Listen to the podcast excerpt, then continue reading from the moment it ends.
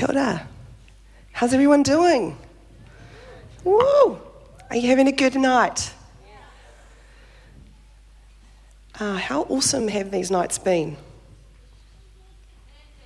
Thank you. Awesome. hey, um, so my name's Pania and I'm doing Holy Week Night 5 about the planting. And I um, struggled to cram it all in, so I've stripped it back. So put your seatbelts on. We're going for a ride. so we've had a week here. We've had Holy Night 1 where we spent time in the void. In Holy Night 2, we learnt that God has a clear plan for our lives, even though oftentimes we are the last people to know that. On night 3, we've not only been intentionally created, but also made full of potential. And last night, we learnt about preparation, that it takes time and patience. Probably one of the least favourite words that we have. Especially when it can look like nothing, like Zan was saying last night fields and fields of nothing but dirt. But the reality of this is actually good. But nothing can happen, nothing can grow without seed.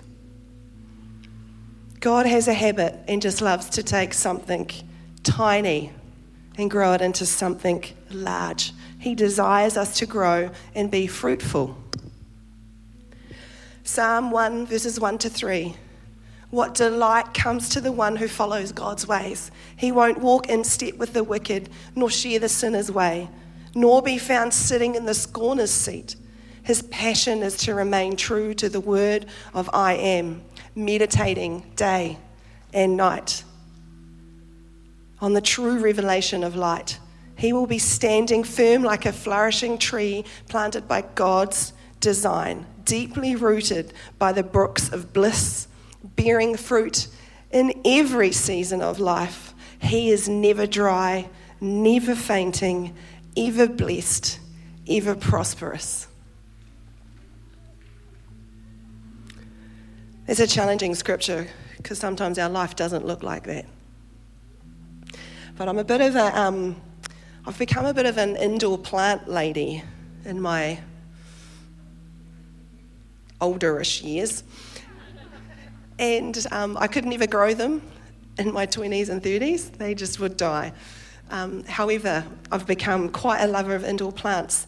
And the only thing I hate about them and I get frustrated is that when you go to the plant shop, they have a fully grown plant or the version of the plant that there is that you want to have. And it looks, the foliage on it is amazing. It's large, some of, it, some of it has flowers already. It's like all the hard work is done. But my budget just never stretches that far. So I have to buy the small plant in seedling form, usually. And I have to wait, like Zan said, patiently for that thing to grow. I don't know if you've ever tried growing something from seed form, but I've propagated plants from a leaf. And I got given a plant leaf maybe about three and a half years ago. And now I have a plant from that leaf. But there was nothing I could have done to accelerate that process, to put it in the soil with some special potion that was going to make a plant form overnight. It takes time.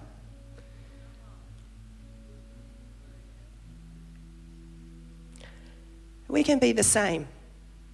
We can look at other people, look at the blessing of God on their life, and go, man, I want, I want that. And that, in and of itself, is not a bad thing. I've got plenty of people who I look up to, who I desire to have what they have in their lives, to operate in the giftings that they do. But the problem with that is we can compare and we can get frustrated in the season that we're in, again, like Zan was saying last night. And then we start to be get disconnected about actually where we are and what God is doing in our life at this time for this season.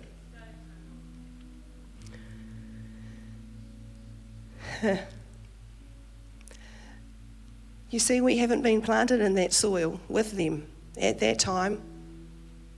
That person more than likely has been planted in the soil of, you know, their Christian journey with the Lord for 20 plus years.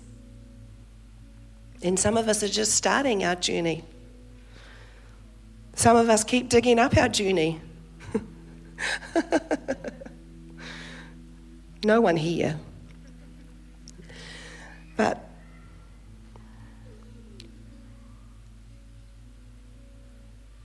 we need to acknowledge that they've cultivated their lives, the soil that they're in, what they surround themselves in, the decisions they've made, the dreams they've fulfilled, and the dreams they've let go. And no matter how hard we try and skip, fast forward, it just doesn't. Why? Because preparation takes patience and planting takes time. And it's so important that we just begin to appreciate the story of our journey, the story of our planting. For seeds to grow, they actually require to be planted, buried in the deep darkness of the soil. Cynthia Occelli, she said, for a seed to achieve its greatest expression, it must come completely undone. The shell cracks, its insides come out, and everything changes. To someone who doesn't understand growth, it would look like complete destruction. And honestly, at times when that is our lives, it feels like complete destruction. But don't forget in the darkest of nights what God promised you in the light of day. Hold fast to his promise for you. It is so tempting to want to pull out that seed, check it, have a look at it, you know, knock, like, hello, is anything happening in there? But trust me, if God has planted that seed, the seed is good. You don't even need to question it. Leave the seed planted in the deep of darkness. In Psalm 62, verse 5, says, Let all that I am wait quietly before God, for my hope is in Him. Now, the dictionary definition of hope is to feel that something desired may happen. The Hebrew word in this context for the word hope is yakal, which means trust. Trusting in the Lord. To have hope is to have trust. We need to choose to trust that this magnificent Creator, who has fashioned and formed us according to Psalm 139, knows what He's doing. It's easy to trust when faith isn't actually required. But what about when we have unfulfilled expectations or promises, genuine wrongdoings against us, hardship in any life situation? This is when faith is activated. We need to be people who can trust God at His word, not just to believe the old one eye open stance. Like, is God doing something? But stand with absolute conviction and confidence that He who has promised is faithful. Now, God gave us the greatest seed planting of all time. We're going to stand and we're just going to read through the scripture together. And we have communion that's just on the sides of the stage. You can feel free at any moment to partake of the emblems. But this is Matthew 27, verse 45 to 56. And if you will, I just want you to take a moment to close your eyes and just think about these words. At noon, darkness fell across the whole land until three o'clock. At about three o'clock, Jesus called out with a loud voice Eli, Eli, lema sabachthani, which means, My God, my God, why have you abandoned me? Some of the bystanders misunderstood and thought he was calling for the prophet Elijah. One of them ran and filled a sponge with sour wine, holding it up to him on a real reed stick so he could drink. But the rest said, Wait, let's see whether Elijah comes to save him. At that moment, the curtain in the sanctuary of the temple was torn in two from top to bottom. The earth shook, rocks split apart, and tombs opened. The bodies of many godly men and women who had died were raised from the dead. They left the cemetery after Jesus' resurrection and went into the holy city of Jerusalem and appeared to many people. The Roman officer and the other soldiers at the crucifixion were terrified by the earthquake and all that had happened. They said, This man truly was the Son of God. And many women who had come from Galilee with Jesus to care for him were watching from a distance. Among them were Mary Magdalene, Mary, the mother of James and Joseph, and the mother of John and James, the sons of Zebedee.